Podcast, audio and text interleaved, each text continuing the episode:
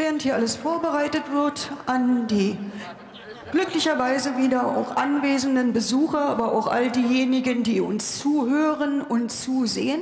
Wir sind in der Schlussrunde zu den Haushaltsberatungen zum Haushalt 2022, welche von Dienstagmorgen bis jetzt andauern. Und der voraussichtlich letzte Redner in dieser Haushaltsdebatte ist nun der Kollege Dennis Rode für die SPD-Fraktion.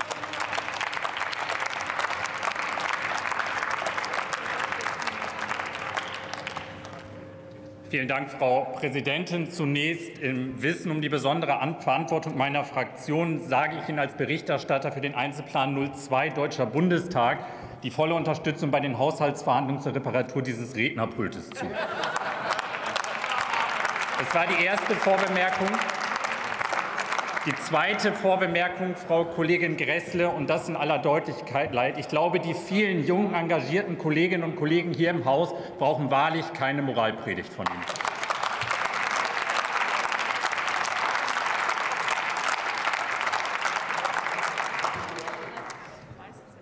Wir sind am Ende der ersten Lesung dieses du bist auch noch jung, Andreas, am Ende der ersten Lesung dieses Haushaltes. Er geht jetzt in den Haushaltsausschuss und wir werden dann sehr sachlich darüber zu debattieren haben, was uns vorliegt. Aber ich finde, das eine oder andere muss man hier auch noch mal einordnen. Ich fand es schon bemerkenswert, wie immer wieder in den letzten Tagen der Vorwurf der Rekordverschuldung gerade seitens der Union Richtung Ampel kam. Der Haushalt, der uns vorliegt, sieht eine Verschuldung von 99,7 Milliarden Euro vor. Der Entwurf, den wir 2020 beschlossen haben im zweiten Nachtrag zwischen CDU, CSU und SPD, sah eine Neuverschuldung von 217,8 Milliarden Euro vor. Der Haushalt 2021 im zweiten Nachtrag, verabschiedet von CDU, CSU und SPD, sah eine Neuverschuldung von 240,2 Milliarden Euro vor. Jeweils doppelt so viel als das, worüber wir heute reden. Und Sie machen uns das zum Vorwurf. Ich will Ihnen aber was sagen. Die Neuverschuldung damals wie heute war richtig. Denn es ist unsere Antwort auf die Krise, die über unser Land kommt. Es ist ja Es ist ja nicht so, dass wir damit irgendwas finanzieren würden. Wir finanzieren damit den, Arbeit, den, Erhalt der Arbeitsplätze in Deutschland. Wir finanzieren damit den Erhalt der Wirtschaftskraft in Deutschland. Das war 2020 richtig, das ist 2021 richtig und mit Verlaub, das ist auch 2022 richtig, liebe Kolleginnen und Kollegen. Denn die Krisen sind ja nicht vorbei, es sind zusätzliche dazugekommen.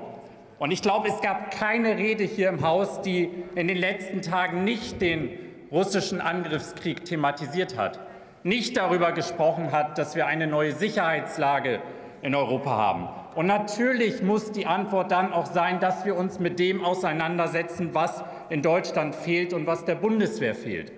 Und ja, der Bundeskanzler hat angekündigt, das Ausstattungsdefizit der Bundeswehr beheben zu wollen. Und ich will das auch deutlich sagen. Ich habe das bei Herrn Dobrindt mit Verwunderung aufgenommen, der da nur von Schulden gesprochen hat. Ja, das sind 100 Milliarden Euro, die wir aus Schulden finanzieren müssen. Aber was ist eigentlich die Alternative? Wollen wir mitten in dieser Situation uns nicht wehrhaft machen als Bundesrepublik Deutschland. Ich finde, wir müssen uns wehrhaft machen, übrigens, um uns niemals zur Wehr setzen zu müssen, liebe Kolleginnen und Kollegen. Und deswegen,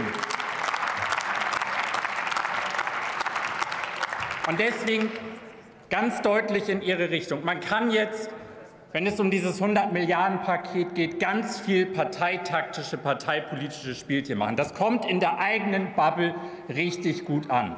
Aber die Menschen in meinem Wahlkreis, und ich bin mir sicher auch in Ihren Wahlkreisen, die haben Angst, die sorgen sich. Die sorgen sich darum, ob der Konflikt der Ukraine auch hier zu uns rüberschwappt. Die sorgen, uns dar die sorgen sich darüber, ob wir vorbereitet sind. Die stellen sich die Frage, ob sie morgen noch die Energiepreise bezahlen können. Und ich finde, Sie erwarten zu Recht eine Antwort der Politikerinnen und Politiker im Deutschen Bundestag. Und Sie sind Teil des Deutschen Bundestages und sollten nicht alles nur für Parteitaktik nutzen. Und es geht ja nicht nur um die 100 Milliarden. Kevin Kühnert hat das am Anfang angesprochen. Es geht auch um die 60 Milliarden für den Energie- und Klimafonds. Natürlich können Sie klagen. Natürlich können Sie nach Karlsruhe gehen. Wir sind überzeugt, die Klage wird nicht erfolgreich sein. Aber was haben Sie eigentlich gewonnen, wenn die Klage erfolgreich ist? Dann fehlen in diesem Land 60 Milliarden Euro, die für die Energieunabhängigkeit benötigt werden, die dafür benötigt werden, unabhängig von Russland zu werden, die für Energieeffizienz benötigt werden. Ist das eigentlich die Botschaft, die Sie in dieses Land aussenden wollen, liebe Kolleginnen und Kollegen? Ist das eigentlich die Botschaft, die Sie senden wollen? Wir wollen das nicht. Wir stellen uns unserer Verantwortung. Und ich habe auch diesen einen Satz in den letzten Tagen immer wieder von Ihnen gehört. Schulden seien die Steuern von morgen. Ich will das deutlich machen. Was passiert denn, wenn wir nichts machen? Die Investitionen, die wir heute tätigen, sind vielmehr die Steuereinnahmen von morgen. Für die müssen wir heute kluge Politik machen. Und darum geht es, liebe Kolleginnen und Kollegen. Deswegen, ich weiß, dass Haushälterinnen und Haushälter, wenn es dann in die Verhandlungen gehen, sachlich zusammenarbeiten. Ich weiß, dass vieles, was hier gesagt wurde, nur diesem Mikrofon geschuldet war. Ich bin mir sehr sicher, dass am Ende alle zu ihrer Verantwortung stehen und dass wir erkennen, dass wir was für die Bundeswehr tun müssen und es am Ende auch tun. Ich glaube und ich bin sicher, dass alle ihre Verantwortung erkennen, dass wir was machen müssen, um energieunabhängig zu werden und dass sie am Ende auch alle ihren Beitrag dazu leisten werden. Darum geht es in den nächsten Wochen wir müssen den Menschen in diesem Land Sicherheit in dieser Zeit im Wandel geben. Darum geht es, dafür setzen wir uns ein, und dafür bitte ich Sie alle um Ihre Mitarbeit. Vielen Dank.